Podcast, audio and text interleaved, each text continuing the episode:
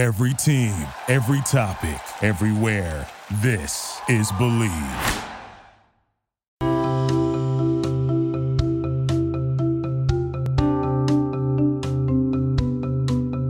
Hello, everyone, and welcome back to Talking Ship, brought to you by the Believe Podcast Network, the number one network for professionals. And somehow they let us be here too.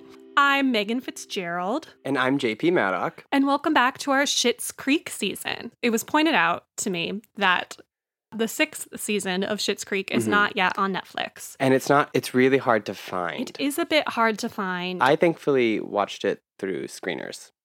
Oh, I'm union. how fancy. Well, if you're not an Emmy voter, it is Yes. on Amazon. So you do have to splurge. If you want to splurge a bit, it is available online. However, if you are waiting for it to be released on Netflix, Yes. that's understandable. We will not fully deep dive into the sixth season until the fourth episode. There are certain things that we're not going to pretend don't happen. Yeah, like an asterisk little mark, they get married. Yeah, we they all know it from the ads. It was in the promotional materials. We all know they get married, but everything else, you are safe until episode four. So, that being said, if you're caught up on seasons one through five, keep listening. Here we go. Last episode, we talked about David before Patrick, because there are two whole seasons of the show before he meets Patrick. And during that time, David grows and develops into someone who can have real adult responsibilities and real adult relationships. He gains some confidence and he learns how to care for other people. And we felt that all of that stuff was really important for him to learn before he meets Patrick. This episode, we are getting into when Patrick finally does arrive and their early stages of romance, how their relationship begins to unfold, and the kind of general themes of their relationship that are set up right away and why they work. But first, you know, we're here to make sure that you, our listeners, are feeling included in our episodes.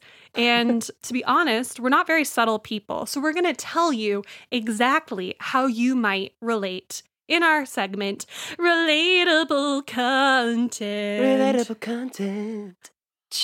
Today in Relatable Content, we're talking about the David Patrick relationship and their early romance. So you yourself might be in a blossoming David Patrick relationship. And if you are, good for you.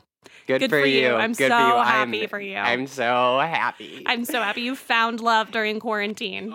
So, you might be a David and Patrick if all of your friends are telling you how great this person is.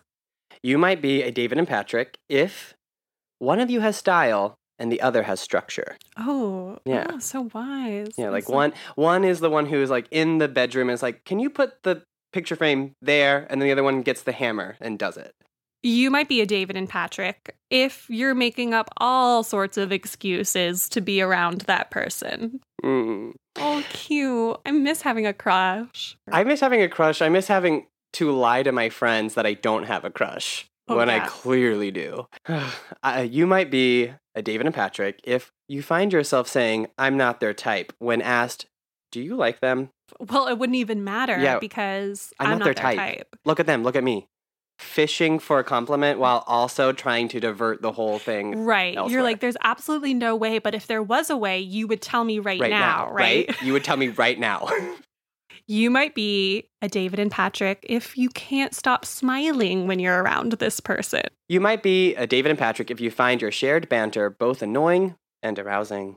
You might be a David and Patrick if you're immediately comfortable teasing them and being teased. You might be a David and Patrick if you can't tell if you're attracted to them or to their contribution to a shared project. This is like romance versus showmance, hmm which is very real in theater worlds. I imagine probably in construction as well.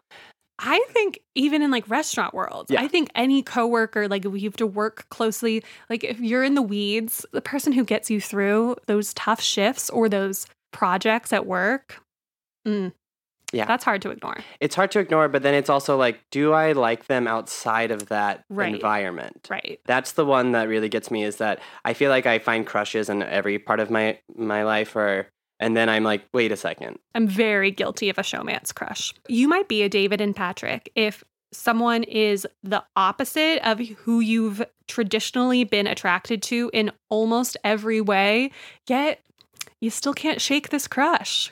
Something about them. Something about them. You might be a David and Patrick if you find yourself making other plans on the spot when they ask you to spend the night at their apartment because your sister that you share a room with has lice and you can't actually come up with a real reason why you did that.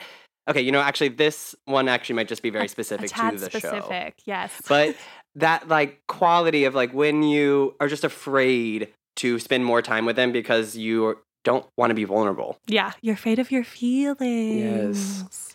Oh, and boy, is he ever. I think it's something that Patrick helps him with. Very And- much so. And that's what we're here to talk about. Uh, okay, lovely. So I now I hope you are already feeling, you know, just ever more in touch with this content and are ready to get into it and feel personally attacked. Because that's what we love to do.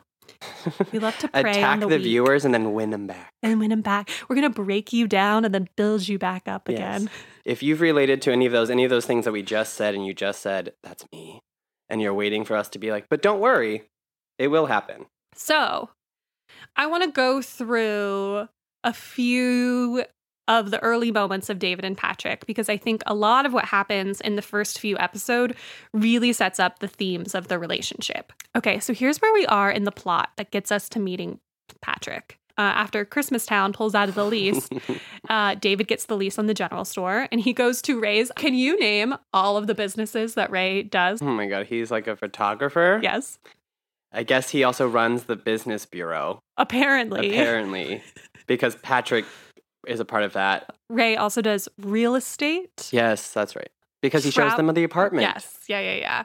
And travel, according to the poster. That's the and word. when he first walks in, uh, closet organization. And then he sells Christmas trees. I just thought that was some fun uh, Schitt's Creek trivia. So he goes there to get a business license because, uh, like you said, apparently he runs a business bureau and he meets Patrick, who I guess, do you think Patrick just moved to Schitt's Creek? He's had to have been there for a little bit because he knows who David is. Yeah. He said, David Rose, you bought the general store. David, yeah. no, no, no, no, no. So he meets Patrick, and I'm just going to play a bit of the audio from their first meeting so just everyone can be reminded. Why don't we start with the uh, name of the business? Oh, um, I'm oscillating between two names at the moment, so if we could just leave that one blank, that would be great. Sure, sure. Give you more time to oscillate. Um, business address. Okay, so I'm working on that. Y- Yeah, for sure. We'll leave that blank as well. Batting a thousand here, David. I don't know what that means. Tell you what, why don't you uh, take these home with you and just fill them out when you have a, a clearer idea of what you want to do with your business? I do have a clear idea. Oh, you've settled on a name then. You're either very impatient or extremely sure of yourself. Threw you a bit of a change up there, huh? Yeah, again, I don't know what that means. I don't play cricket. I have watched this scene not once, not twice. Okay, well, I actually did watch it just twice, but then I went online and I like found the transcript. Wow. I know. Above and beyond. above and beyond because we can see it. We can see the, the chemistry, we can see the acting, everything. But if you go and you actually look at the dialogue, it is an argument scene. But it is how it's played on Patrick's part that makes it a flirtatious interaction. Because David, in most of his scenes, are, is pretty argumentative with most everybody. Right. But it's also the way that he reacts in here that I don't even think he is conscious that he is flirting Yeah. because he doesn't really try to actually attack uh, him and say these things. He uh, kind of like lets it it go, but it's you do see Patrick is the one who turns the argument into a witty. Banter. Yeah. He he wittifies it. How do you ooh, we should make up a word for witty turn an argument into a flirtation. Fight or flirt, like fight or flirt. Oh, ooh, great. He's come to a moment of fight or flirt. And and I think the response is an instinctual gut thing right. that You person cannot control. you cannot control, fictional or non-fictional. If it's someone that you have chemistry with, you're gonna flirt. You're gonna flirt, and if it's someone you do not have chemistry with, you're gonna fight. You're gonna fight. Which is, I think, I think exactly what you just said is one of the things, one of the many reasons I love this first interaction so much. And we're a podcast, so you, we can't really present you with the full effect of this scene. Patrick just can't stop smiling. He literally has to cover his mouth. He's so charmed by him. And I think you're right. David is so busy, you know, stressing about the license, and he's obviously got so much fear around the business to understand what's happening. And I also think Patrick throws him off. I don't know if he's, eh, you know, if it's initially attracted to him or he's just so thrown by this person who doesn't operate in the same way that everyone else does that he doesn't fight back in the same way that David Rose usually does. And I think that is the kind of instant chemistry that only exists when two people are being themselves and are comfortable in themselves from the moment that they meet. He at one point he's like, I don't know, I don't know cricket, and I was like, wait, is this all a cricket reference? No. And then then I was like, maybe in Canada they play cricket. But I was like, threw you a bit of a change up. Um, it's like a fast oh, pitch. that's I get it now. He's like, what? He's like, now you're batting a thousand. Bad now? batting a thousand. It's all Oh baseball references. God. Yes, yes. Wow, you see how Uh, I do love a baseball romance too, and by that I mean I just love the movie Fever Pitch. Um, so all of this to say, I think that's why we spent so much time last episode talking about how David had to grow into a fuller, more confident, more honest version of himself. But it's also very important that Patrick is that way too. Patrick is a full, confident version of himself. So they can have this first interaction be completely honest, be themselves in it 100%. I think that's part of what throws him is this person is so confident and assured and can throw you know, I was about to try to make a baseball joke. I can't, but can stand toe to toe with David. I don't know what kind of reference that I know is, throw a toe-to-toe. curveball. Uh, he throws David a curveball. He does. Yeah, he does. He does. He Throws him a bit of a curveball, Mm-hmm. and he swings and he misses. At the beginning. at the yeah. beginning, yeah. Yeah.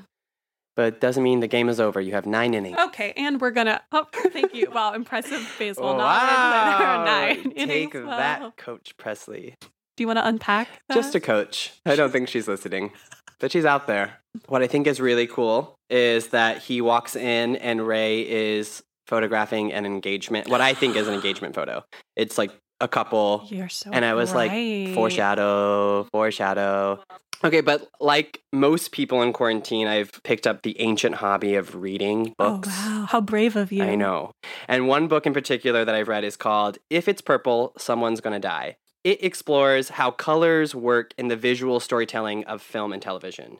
So if you are already bored with what I'm talking about, my point is about to come. So we meet Patrick wearing a beautiful navy blue button up shirt. And it's like a deep blue, and deep blues are usually associated with transitions, melancholy, or being very cerebral. Which makes sense also because Patrick wears almost nothing but blue shirts on this show. Exactly. Once you see it, you cannot unsee it. Just, I promise you, It- it is 90% blue shirts. so he's wearing this. I think that the melancholy part, it doesn't really, I don't think he's a very melancholy person. I think he is in a personal transition. He just moved here. We don't know this yet, but he has never been with a man and he's starting to explore it. And I think he is very cerebral. I think he's ve- he thinks a lot. He's very logic. I think that's probably the thing that he leads with before emotion. I think he's very heady, and so I think when he meets David and he encounters him, he gets him as a bit of a mystery. I both think that they both see each other as a bit of a mystery, but I definitely think David's mysterious vibe is what entices Patrick. Yeah, I and makes think this Pat- not an argument. It makes it flirtatious. Right. Because I think Patrick's like, I've literally never met a person like this in my life. Exactly. And I think he pinpoints it right at the top. You see it like from the way he looks at it when he first sees him. Right.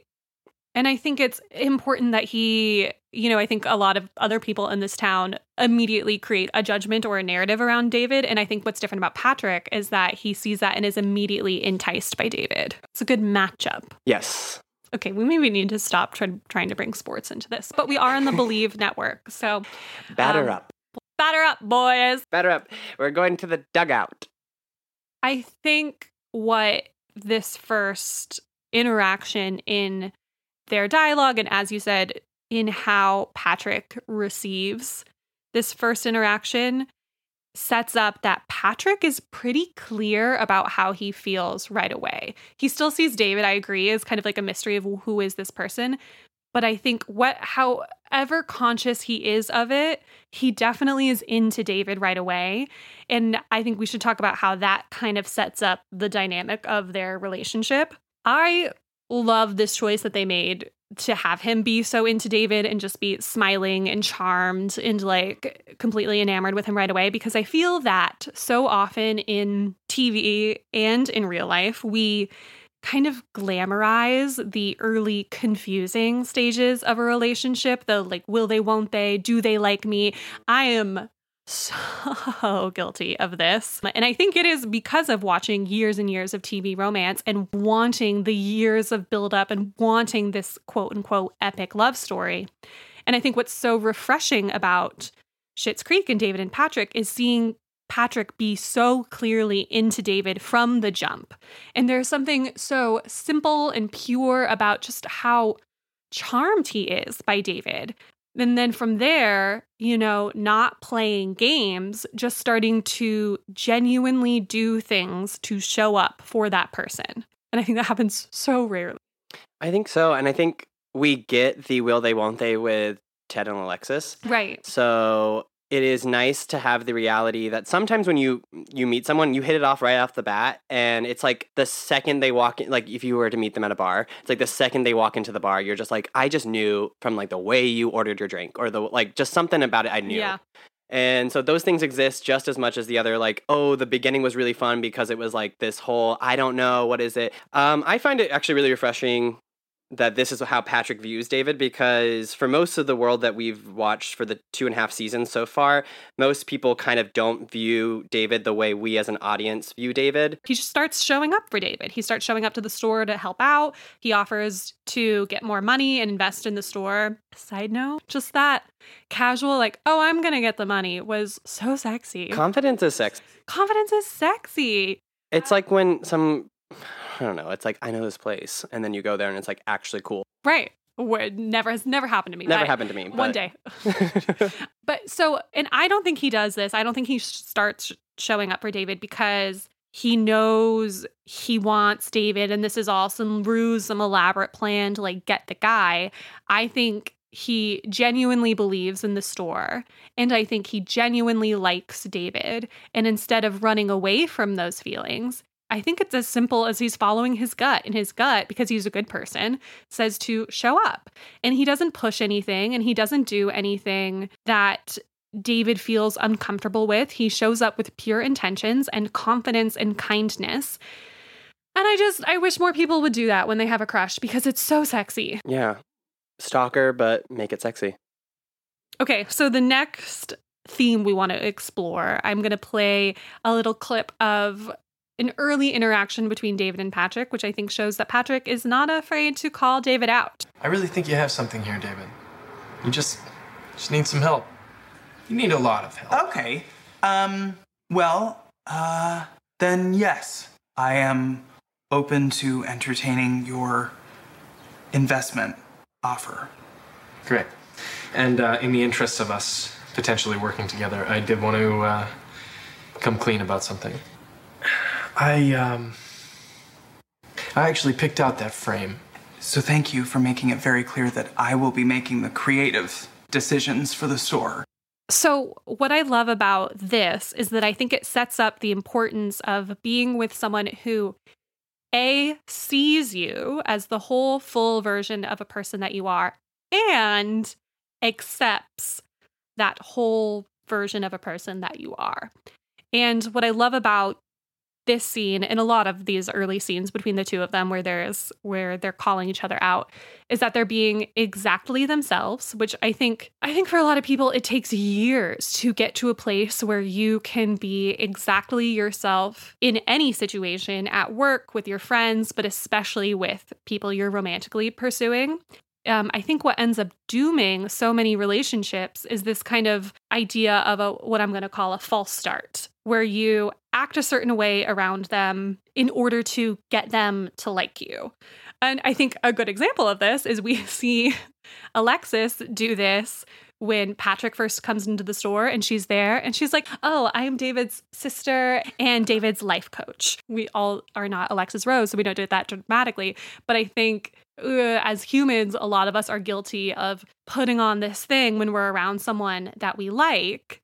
And then when you actually start dating them and getting to know them, eh, the relationship ends up falling apart because they see who you really are. Yes, yes, yes, yes. This is like a flashback to our last episode that you got to be you before you can be a we. And the math doesn't usually work out the other way around. When you're a we first and then you want to be a you, you've destroyed it.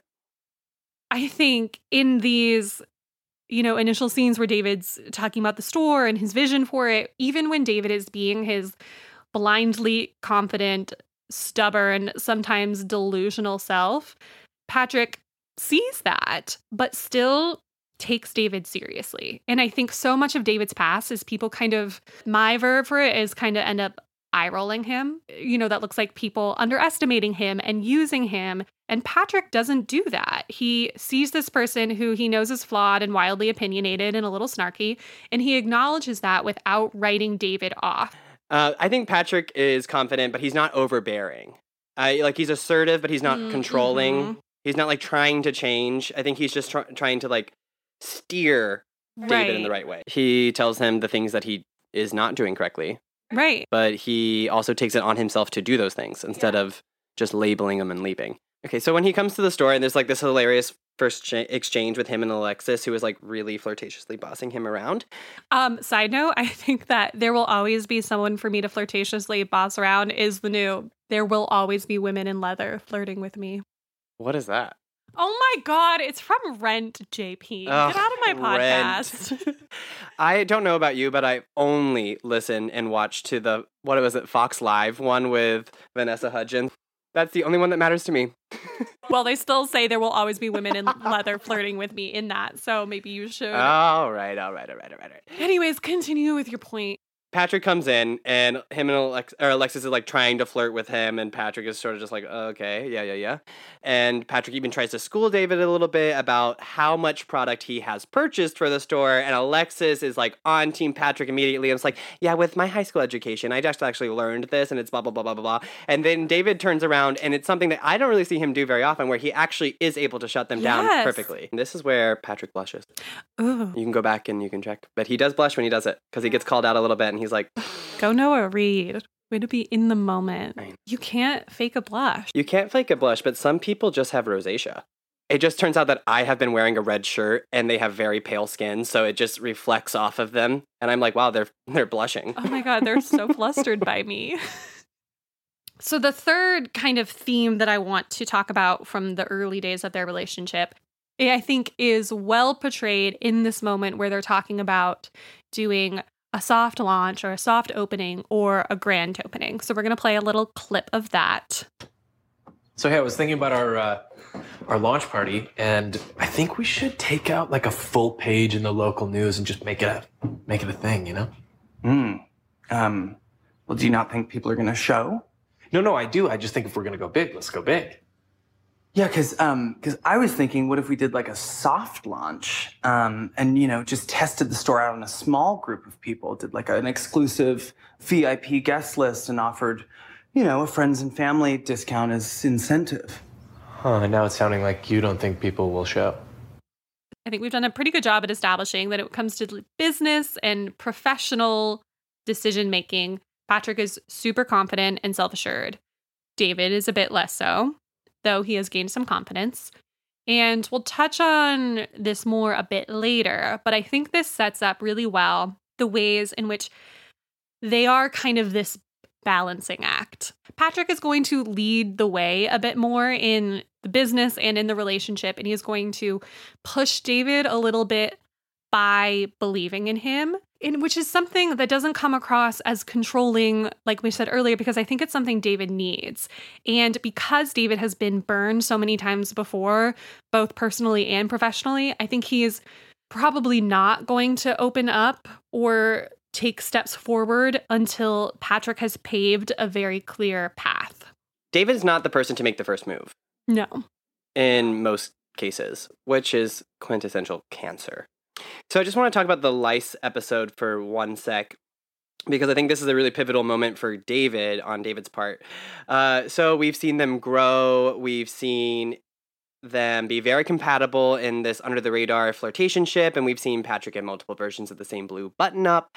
And now it's time to shake things up. Nature has sent in her little demon hair fairies and put David into his like germaphobe spiral, and he has gone so far as to wrap his head in cellophane and cover it with a beanie, which is so gross. And it is the perfect setup for Patrick to invite David over to his house. So to bring it outside of the business. This is like the first time where I think there really is an invitation to do something outside of business. And David does that thing that I mentioned earlier where he comes up with an excuse of why he cannot. I think being asked to spend the night at someone's house is just a big leap for anyone. Spending the night is a commitment. You get to go into the whole world of them, see all of their weird stuff they put on the wall and how they have chosen to design their space. And it just, it's very exposing. I love the comfort of my own bed. Me too. I've designed it specifically for me to enjoy. Exactly. I've designed it for me and to for no one else to enjoy. and we're like, oh, my god. and then we're here and we're complaining. We're like, all you people out there starting your relationships. Yeah. Okay, but I think this is uh, where David, when he spends the night at Stevie's house, is really where he gets the thought of what is this relationship. So the next episode after this, after the lice episode, is when I see David start looking at Patrick different. Ah, uh, okay. So you think now the idea is in his head because of this sleepover, and I think now he's trying to figure to it out. I think he might have just blindly distracted himself from whatever it was. I think he just was always like, "No, it's business, it's business, it's business." But as soon as Stevie was like, "I think there's something else," and Alexis at this point was like, "I think there's something else," then now he's like, "Oh, maybe there is," because he backhandedly compliments him and says he has he looks like he has a clean mouth. Like you usually, I don't usually don't share drinks with people, but you look like you have a clean mouth.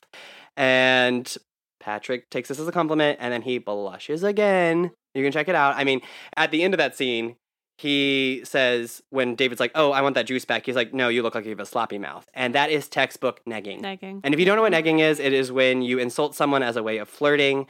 Frat boys think they are the masters of this move, but really they're just being assholes. And when it is properly done, what it does is when you insult the person, it makes them like you more. Right. And I think that this is, I'm generally uh, not a fan of negging, but this is done well because it is simultaneously negging and a callback to an inside joke. I think when you can, when you use negging appropriately in the right circumstance, it works perfectly. When you use negging, like you go up to someone in the barn, you're like, why would you wear that shirt? Yeah, that can't just, be your opening line. Yeah, that's just go home. Bad taste. Bad, bad taste. taste. We aren't doing that anymore. We've moved Mm-mm. on. Uh, so the success of the soft open of Rose Apothecary opens David's eyes to just really how good Patrick is for him. Because I think he sees him as like an interest, but I don't think he really zones in on him until right before the soft opening, he's there and he's like stressing out. And he's like, Oh, I forgot to do all these things. And Patrick's like, No, I fixed the light. I mean, I watched a bunch of YouTube videos. Oh, and I applied to whatever insurance or whatever we had to get. Patrick turning on the light. That's another one. As an acts of service love language person, Patrick flipping on those lights, I was like, ah. And then at the very end, they had a really long, lingering hug. Mm-hmm. And it's just, oh, yeah. Textbook perfect. Mm-hmm. A lingering hug might still be my only move. That is still maybe the only way I know how to communicate to someone that I'm into them. It takes two to hug. It takes two to hug. And tango, but rent. yes, there is tangoing in rent. uh, okay, let's talk about their first kiss, which happens shortly after the soft opening. Yes. So it's season three finale. It is David's birthday, which last time I talked about how he was a cancer. Okay. And then I got into this really big rev up of of the proof of how he is a cancer. And then I said June 2nd, which if you are anyone who is anyone, you know that's a Gemini, not a cancer. And, but it's actually July 2nd. You weren't that far off. Yes, I wasn't that far off. I just said the wrong month.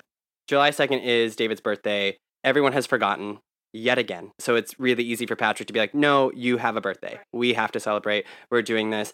Uh, David shows up. Patrick is already there wearing his iconic blue. And they sit down and we're like, oh, it's going to be a date scene. But Stevie shows up. David has done that thing where he doesn't know if this is a date or not, and he mm. wants to invite his friend along. And I'm sorry, I do this sometimes, and I apologize to all of the girls I've ever invited to what I didn't realize was a date until I showed up and I realized it was a date. Mm. Okay, so Patrick is like a little flustered by Stevie's arrival and goes to the bathroom i think probably to just have a re moment to or a moment to reassess how he's going to do this because that's when we find out he brought a gift and the gift bag is black and blue. Storytelling. Um, what I also think is really significant, what Stevie does, is she gives David the little like point and nod. Yes, like, this is this is it. And uh, if you've never had a best friend point and nod at a guy that you've you've introduced them to, you, you haven't introduced the right guy. Yeah, and I actually want to been meaning to say this to you is you have never once done that for any of the guys that I've been interested in. And I'm going to be honest, in the past, I have been a little miffed that uh, I felt you haven't supported some And of my. And where are they now? and yes, and now I want to thank you Yes. because to your point, where are they now? You were right. None of them deserved the point and nod. As a best friend, you cannot point to someone and nod every single time they're with someone or that little point. You only get that like no. Twice in your twice life. in your I agree. That's the number that was in my mind. Okay, so they have this really great date. She gives the point nod. Patrick and David have a lovely, lovely dinner. Which I just want to talk about Twyla for one second. She says she drops off these complimentary like mozzarella sticks, and then she's like, "Anything else you need from me? I'm leaving." And I'm like, "What? What do you? What do you mean? this is the first time you've shown up to the You table. showed the table. Terrible service. Terrible service. Which means all they've eaten is mozzarella sticks. Yes, hot. Okay, so it's the car, the kiss, the kiss inside the car. Ooh, it's like so teen drama. So from the top of the scene, you see Patrick have this impulse right at the very top to sort of make a move, and then he doesn't. And okay, so when they originally wrote this scene, they wrote it where Patrick gave David the kiss first. But after David had a friend of his read the the script, his friend was like, realistically, if this is this guy's first kiss, he probably is not so confident that he would do this. This would be a moment where he would need to be kissed. He he does a great thing where he looks at people's lips, which is a dead giveaway that you want to kiss someone. If someone is looking at your lips, they either are seeing something that is in your teeth or they want to kiss you. It's also a great way to end an argument if you are arguing with a lover and you just want them to stop, you just stare at their lips. It's just a great move. Yeah. Ooh, I like that. Um, but yeah, I agree because Patrick does say I was getting nervous that we were gonna leave this car without me having done that. And whatever. We all have this like end of the first date moment where we're like, I'm I'm gonna do it. I'm gonna do the kiss. I'm gonna make it happen. So I think it makes sense that you, you do do see it in his eyes from from the first moment. And then right after the kiss, it's super awkward. There's like a solid three seconds of television, which is really long thing. And then Patrick is the one to to make it even more awkward and thank him. I think this goes back to kind of this point I was trying to make of them being a good balancing act for each other. Because I think Patrick really did need David to take the lead in that situation and go for the kiss in the way that Patrick takes the lead in a lot of the other journeys they go on. I think professionally if- and personally. Patrick had taken the lead on this, their relationship would have had a different outcome because it would have been Patrick makes all the moves on David. Right. David isn't so sure if it's really what he wants, and we probably would have Mhm. seen them break up. And Yeah, yeah, yeah. Because I think Patrick would have gotten exhausted with it, and it, happens. It happened. Uh, we talked about this last season with Luke and Lorelai. It happens when someone has to take the lead too much. There's sometimes a reckoning, and I think they establish a better balance right away. Okay, cool. However, despite having some really good and healthy dynamics set up from the top of their relationship, there is one of one kind of very large hurdle that they have to tackle at the beginning of their relationship, and that is Rachel, Patrick's ex fiance, coming to town. This happens when Patrick and David are starting to get more serious. They hit four months, which everyone around David recognizes as his longest relationship. yeah, and it's not a subtle clue from the prop department. It's like a huge cookie cake. So, to celebrate that four month anniversary, the Roses have asked Patrick to come over for a barbecue. And Alexis has just met this girl that has given her some good girl advice. And she brings this woman, I should say, Rachel, to the barbecue. And we immediately find out that Rachel was formally engaged to Patrick. And the line right before she enters is Johnny's line. He makes a toast. He says, Two relationships, old and new. Oh. oh. Okay, so let's talk about what happens in this show and just in general having conversations about your exes and about your past relationships. So essentially, Patrick has not told David that he was formerly engaged to anyone. And of course, there's this added extra dynamic that Patrick was engaged to a woman. And Patrick, this is his first relationship with a man. So should Patrick have shared this information with David? I think it's, I think yes, is my simple answer. David has described himself very clearly as quote unquote damaged goods. They talk about it a lot, and he's very, very clearly insecure about real relationships, and he has made that very known to Patrick. To me, this feels like a really big misstep on Patrick's end to not have the conversation. And I'm just gonna play this little clip And you didn't think to tell me about this?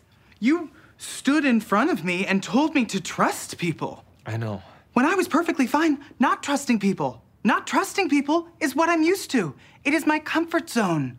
But next thing I know, there's an oversized cookie on my doorstep, and you are telling me that I have nothing to worry about. So I think this goes back to what we were saying in the first episode about him operating out of fear, which has gotten better since we first met him. But I think this is kind of the last frontier of David being fear based. He's afraid to be bold in celebrating his relationship and brave in moving forward in his relationship. So I think that has caused kind of this blockade for the two of them between David's fear and Patrick's insecurity. And that's why it doesn't get talked about. Right. So you would say who if you had to be like it is either Patrick or David's leading fault. I think they're both at fault. Yeah. But like if one took the the strive over the other, is it David or Patrick for you? I think it's more Patrick's fault. I think it's David's fault. Hmm. Okay. tell, tell me why. well, I do I do think it's David's fault. I mean, like at this point we're at, at 4 months, which even right after the first kiss when the relationship really went from coworkers to like something beyond that, Patrick immediately is like I've never this is the first time I've kissed someone or I've kissed a man. So, he's already leading to there were women or at least something other than that, which I know that David has this insecurity of not knowing, but you have to sit there and think, okay, there were women.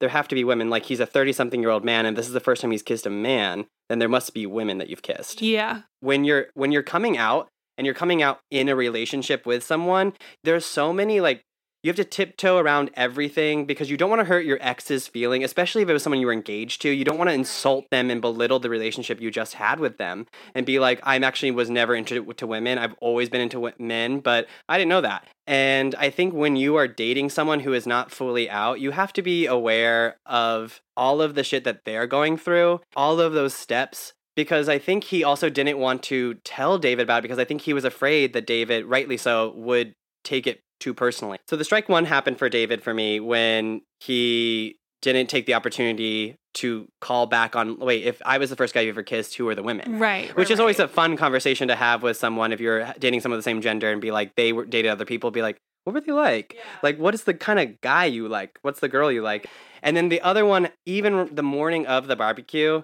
david is like this is the long tells patrick that this is the longest his relationship has been and patrick's kind of like surprised by it and then he's like oh that's so cute which i think is a moment for where david realizes this isn't the longest relationship patrick has had that's a strike for both of them in my mind so the score is one one two and Wow, we are getting very into sports this episode. wow this is athletic we need a I'm tired. I'm tired. We'll we'll get a act break. What do they call it in sports? A timeout after this.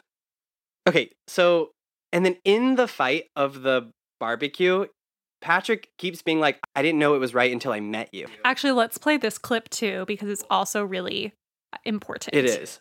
Because no matter how hard I tried with her, it just never felt right. And up until recently, I didn't understand why. David, I've spent most of my life not knowing what right was supposed to feel like. And then I met you, and everything changed. You make me feel right, David. Wow.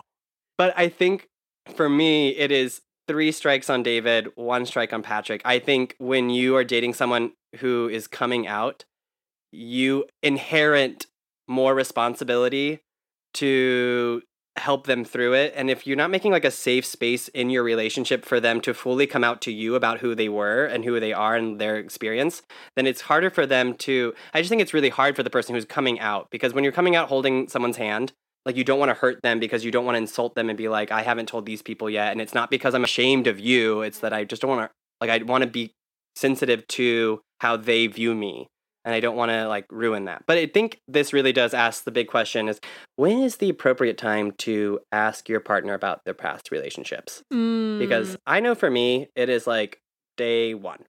I'm always like so so great to meet you. Who'd you date before me? exactly. I'm always like that's really funny. Who gave you that t-shirt? Was that it from an ex? Oh, you got a text message from your ex? Oh, so tell me about your tattoos. Which one of them are related to your exes? I think for me, it's very early on. I love knowing about someone's past because I also think it's really great to know, like, if you find out, oh yeah, I just got out of a relationship with someone for three years, but it ha- we broke up like six months ago. Don't worry. Can't really go into a relationship blindly thinking that they've never been with someone else because you're gonna end because then the universe is gonna send you that person just like they did in this TV show. Exactly, exactly. I know. I think it's really fair to know at least about like the most immediate relationship within the first month of dating. You might not need the whole like breadth of history about this person, but I but I think you're right to know if someone's been single for a while or if they're fresh out of a relationship because then that helps you adjust your expectations of what they're ready for or what they're looking for. And I think having aligned expectations about that is key early on in a relationship. It's just hard. Yeah. Relationships are hard. That is a really tough situation. But in my mind, I think you think Patrick is For a similar reason, I think Patrick takes on some more responsibility because David has been so burned before. And do you think David takes on an extra extra responsibility because Patrick's coming out Right. through this relationship? exactly. So we've agreed. It is broken at this moment. How do they fix it? On Patrick's end, Patrick gives David space, which I think is the correct choice. Space aside from the texts and gifts, but I also think that that was correct because I think he knows David claims he wanted space, but I also think he knows David well enough in his core to also know that like David also needed to still feel secure and get the texts. Yeah, David's like receiving love language is definitely, I think, Yes. gifts. Like he Uh-huh, loves uh-huh. that stuff. I think Patrick is definitely a smart man on making this move because I have found most people when they feel hurt slash betrayed and embarrassed by feeling hurt and betrayed need space to put everything in perspective, which is what David is doing when he goes to the spa. He sees all this. He's working it out with with Stevie, his best friend. So when they do get back together, Patrick realizes that David has somewhat milked how upset he was in order to keep getting the gifts. Right, and he feels like he needs a a couple of gifts and you know an olive branch on his part, which I think is very fair. I mean, this is I think the first part where Patrick up until now has been super confident in the relationship it is working it is what I want it is right, and I think this whole moment is where he's starting to question is it right? What do Right. we do? So that's how Patrick fixes it by you know giving him this time and how David then fixes the new problem he's developed with Patrick by milking the situation is his olive branch. But to fully understand his uh, olive branch, we have to go back and we have we have to go back. I have to go back. Stop everything you're doing. When you say we have to go back, I have two references that come to mind. One is from Lost, where they go, we have to go back when Oh, they yeah. leave the island. And the other is Lea Michele's audition for Glee, Yeah. where she, the pianist gets off. And she goes, We have to go back to blah blah. And people like loved it because they're like, Oh my God, how funny she's being in character. She's Rachel Berry. Turns out, no, she's just a monster. She's just a monster, and we- now we now know. So we have to go back and talk about Simply the Best, which we've saved for last because it's such a big moment in the show and in David and Patrick, and we wanted to end on a high note. And not only do we want to end it on a high note, but you got to rev up the anticipation. Yes, they're everyone's just sitting there at home on their runs in their car, like when are they going to talk about Simply the Best? Yeah, they're like, you guys have talked about it now for a solid minute. Let's talk about it right now. But just to Ryan Seacrest you a bit more, we're going to be back right after this quick break because we have something to talk about. We have a sponsor to talk about. You are growing up in the podcast world. You're not official until you have a of an ad. I feel like you absolutely cannot really watch television without the comfort of knowing that you are secure. SimpliSafe was designed to be super easy while protecting your whole home, including you on your bed watching Netflix. So you order online, you open the box, place the sensors, plug it in, and your home is protected all the time. It's that simple. Head to simplisafe.com slash team and get free shipping and a 60-day money-back guarantee. That's simplisafe.com slash team. Simply safe, simply the best. Transition. So thank you so much for that beautiful transition. Again, what a natural. So we're going to tell the whole the whole the arc, the simply the best arc. Actually, the song is called The Best. It's not called Simply the Best, but we all colloquially We all know know it, it, 'cause it it's as simply the best. yeah. Oh, that was lovely. Thank you. So here's how this all starts. Patrick suggests having an open mic night at the store to kind of gain some foot traffic and make the community feel more included. Right. Uh, David is initially very, very hesitant about this idea. Makes sense. Makes sense. Why would David want to have a party? so he's resistant to it, I think, for a few reasons. He's especially resistant to Patrick performing because I think he assumes he's going to be embarrassed. And I think this this whole arc has a lot to do with like, David assuming the worst, assuming that he's going to get burned, assuming that this is going to be embarrassing for him, for Patrick, for the store, etc. And there is nothing more embarrassing than someone that you are in a relationship with giving your friends and family an excuse for them to sort of drag them because now you have to come to their defense and you agree with Oh, exactly. Patrick hosts the open mic night. He goes up to sing. David and Moira both are cringing. And Patrick ends up performing this really lovely cover of Tina Turner's The Best and serenades David in just a beautiful moment of television history. David, you see David just like melt. And to me, that's the moment that you see that David is in love with Patrick. Yeah, and you see, in addition to it, Moira breaks down, cries. They use the actual take of her doing it because it's like really, just a really candid moment. Yeah. And I think that's where you see Moira decide he's the one. Mm-hmm. He's the one for my son, Yeah. which is huge. huge. If you can get someone's mother Oh on your side- especially like a Moira type of mother. Yes. If you can get someone's mother on your side, you are in. you are in. So I think the simply the best moment is vital in their romantic relationship. I think in general, grand gestures get a bad rap. However, I am someone who wants a viral proposal, so maybe that's biased. Uh, You want a like you want a flash mob. yeah. I do think it has to be friends and family, though. I don't like the idea of it being strangers. I don't like the idea of somebody of hiring somebody for my proposal, except like a horse and buggy or something. I'm just kidding. I don't want that. That's really basic. Don't do it. and really problematic, especially in Central Park. Especially in Central Park. A free range horse, though. And a free range buggy. The buggy is free to go anywhere it is. It's organic wood. the tree just decided to fall down. we didn't even have to chop it down. okay. I think this is an example of when public declarations work and not only work, but are important. And it's when they are 100% about the other person.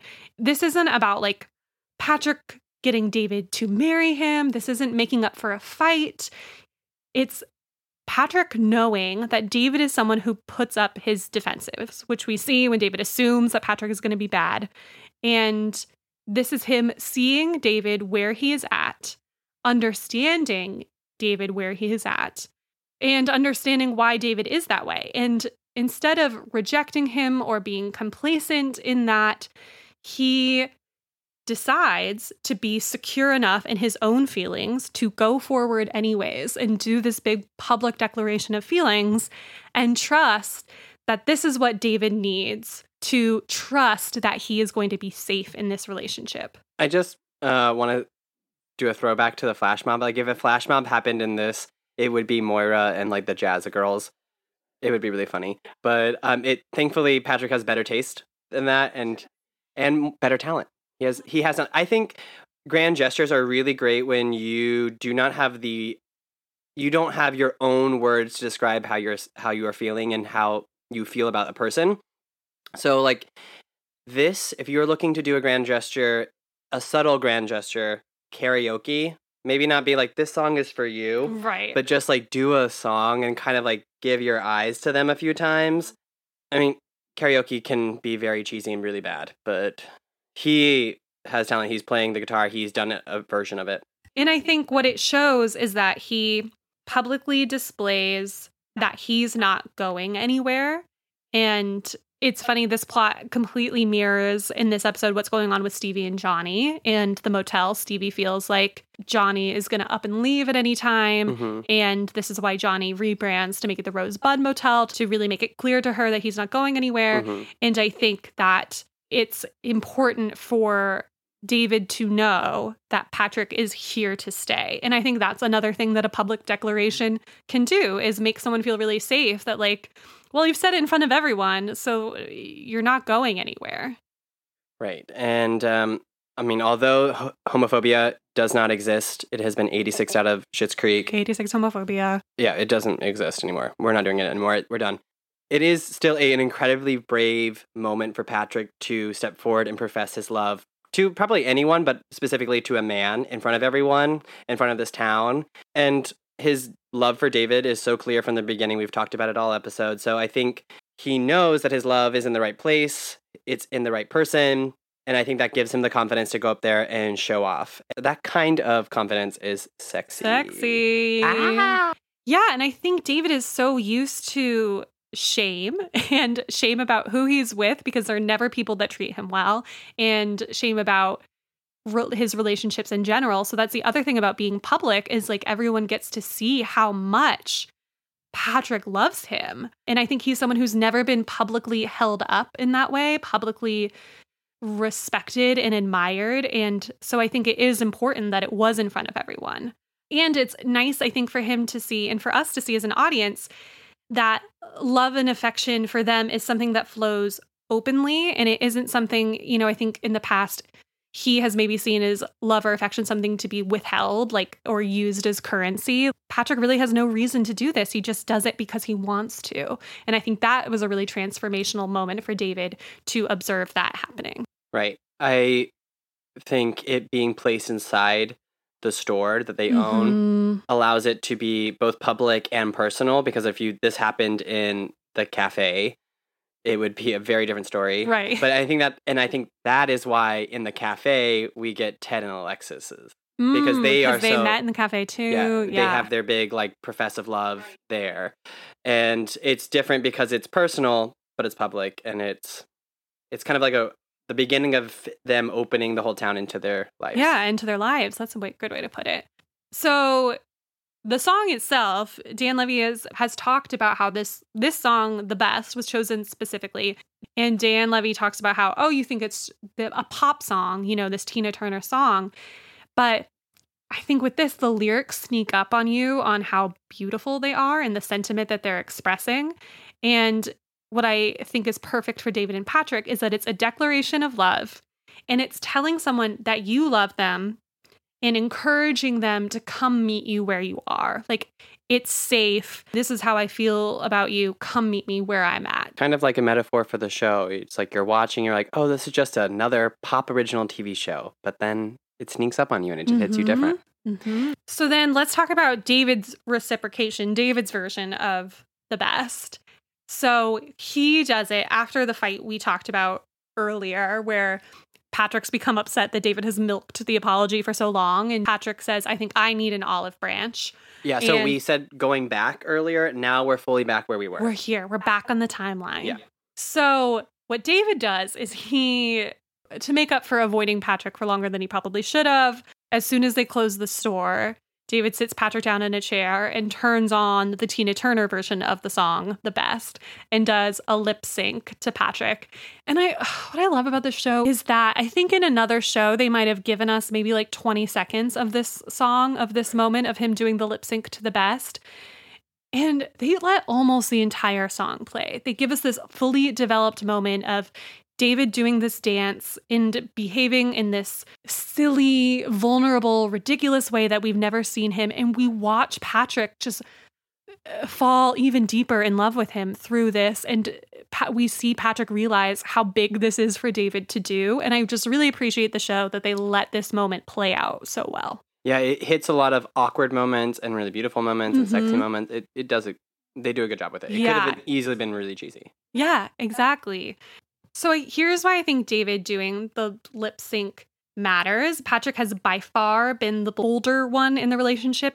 And in these now four seasons that we've known David Rose, we have never seen him make a shameless, committed, unabashed fool out of himself ever. And he does it for Patrick in this song. So He just lets himself be that vulnerable to the point where Patrick literally says, You know, people can see you, right? And David keeps going, not in a like tongue in cheek way, not in a half hearted or defensive or embarrassing way. He goes through that lip sync boldly and bravely and fearlessly in a way that I don't think he could have ever before in his life, certainly not in when we first meet him in season 1. And I think he can do it now and have fun with it and enjoy this moment with his boyfriend because that is what love can make you do. It makes you braver, it makes you bolder. That's the power of love, baby. Boom. All right, so I think concept wise, I think David could have done more. I think If we're looking at this as a lip sync. yeah, if we're looking at a lip sync and we're looking at grand gestures, I think he could have done a little bit more. However, because we know David is so creative.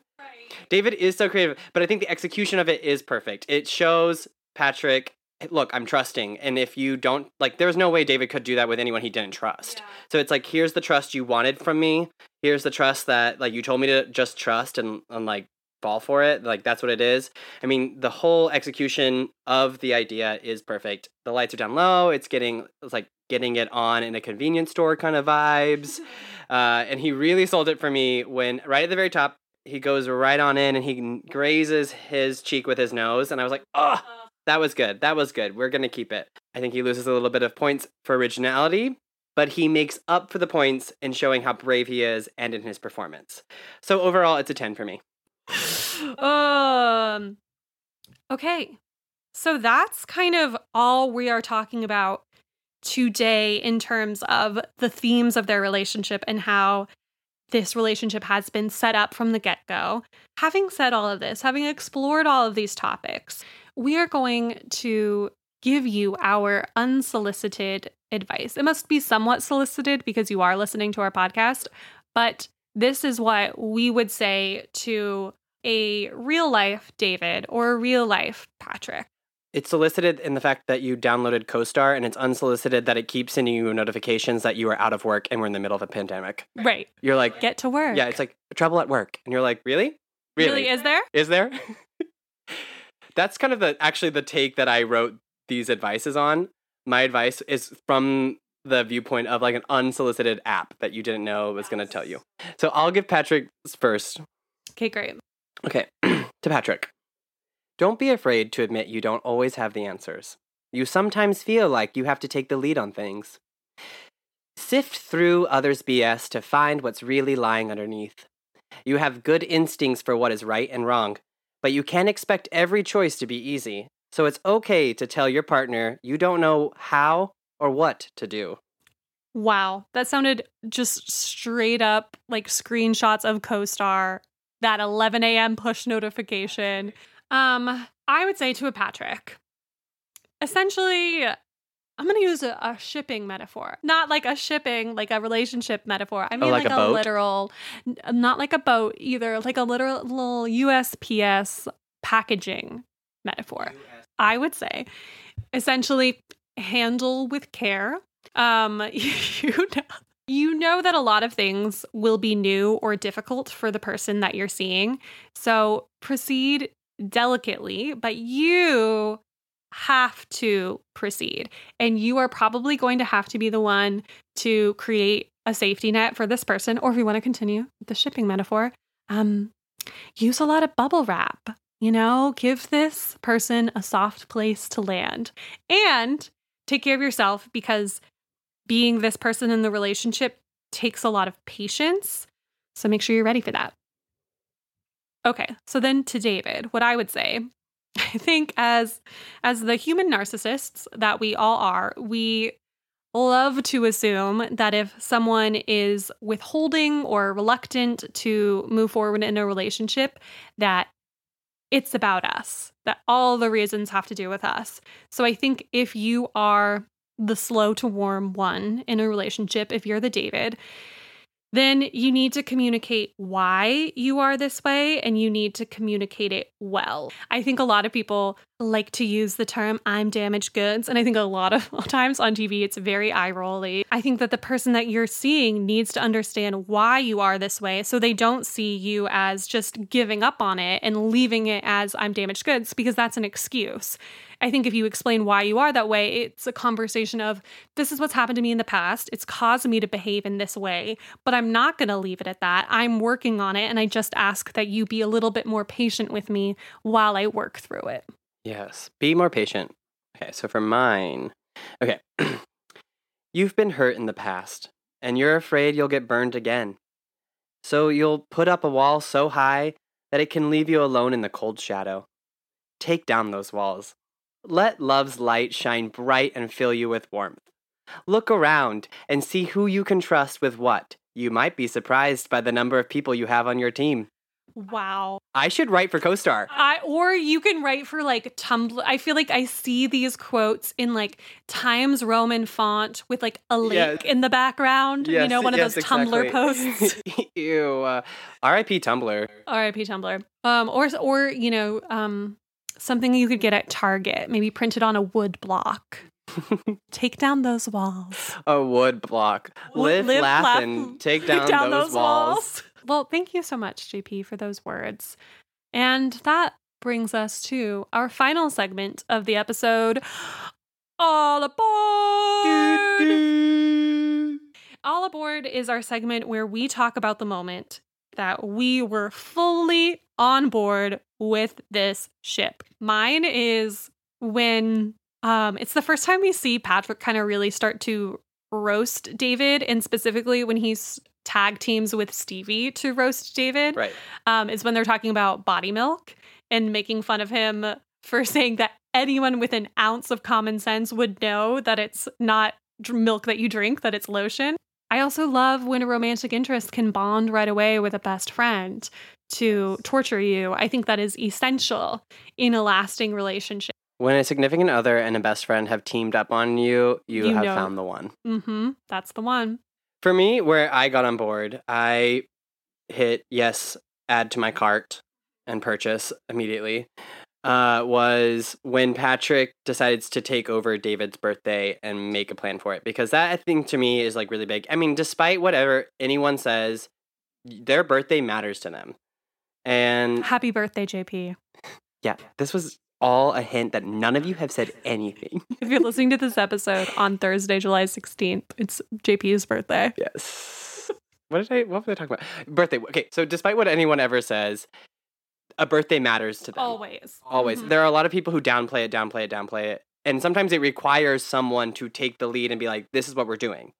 And to for Patrick to see that David was trying to sarcastically brush off that he was hurt by his family not even caring or knowing that it's his birthday is a first sign so early in the relationship that he he sees him. Yeah, I think that's very fair. Um, so to anyone out there who's trying to win JP's heart, tonight's your night. it's the only it only comes once a year. The only night of the year you can sweep them off your feet. So that's all we have for you this episode. Next episode, we are talking about the conflicts of the relationship and how they work through them. But until that time, talk to us at Talking Ship Podcast and let us know your thoughts about these early stages of David and Patrick's relationship. Tell us where we were wrong. Tell us where we were right. Take sides on if you were Team Patrick or Team David at the barbecue, or Team Rachel. We don't know. Or Team Rachel. Rebecca, If you're a big Rachel, Rachel, Rachel. If you're a big Rachel stan out there, let us know. All right. Thank you. Goodbye. Okay. Thank you so much for listening, everyone. This has been Talking Ship. If you had a nice time, we would be so grateful if you could rate and review the podcast. We're still a pretty new show, so those stats really do help us out. Thank you so much to JP Maddock for being my wonderful co host this season. You can follow him on social media at JayPaePae. That's J A Y P A E P A E. You can find the podcast on social media too at Talking Ship Podcast for all kinds of content and updates. And if you'd like to follow me, I'm at OnlyMegan815 on all the platforms. That's Megan with no H. No H. Talking Ship is brought to you by the Bleav Podcast Network, the number one network for professionals. So thank you to the whole team there for helping make this show happen. And thank you to Chris Meisner for composing our theme music that you're currently listening to. And that will fade out now.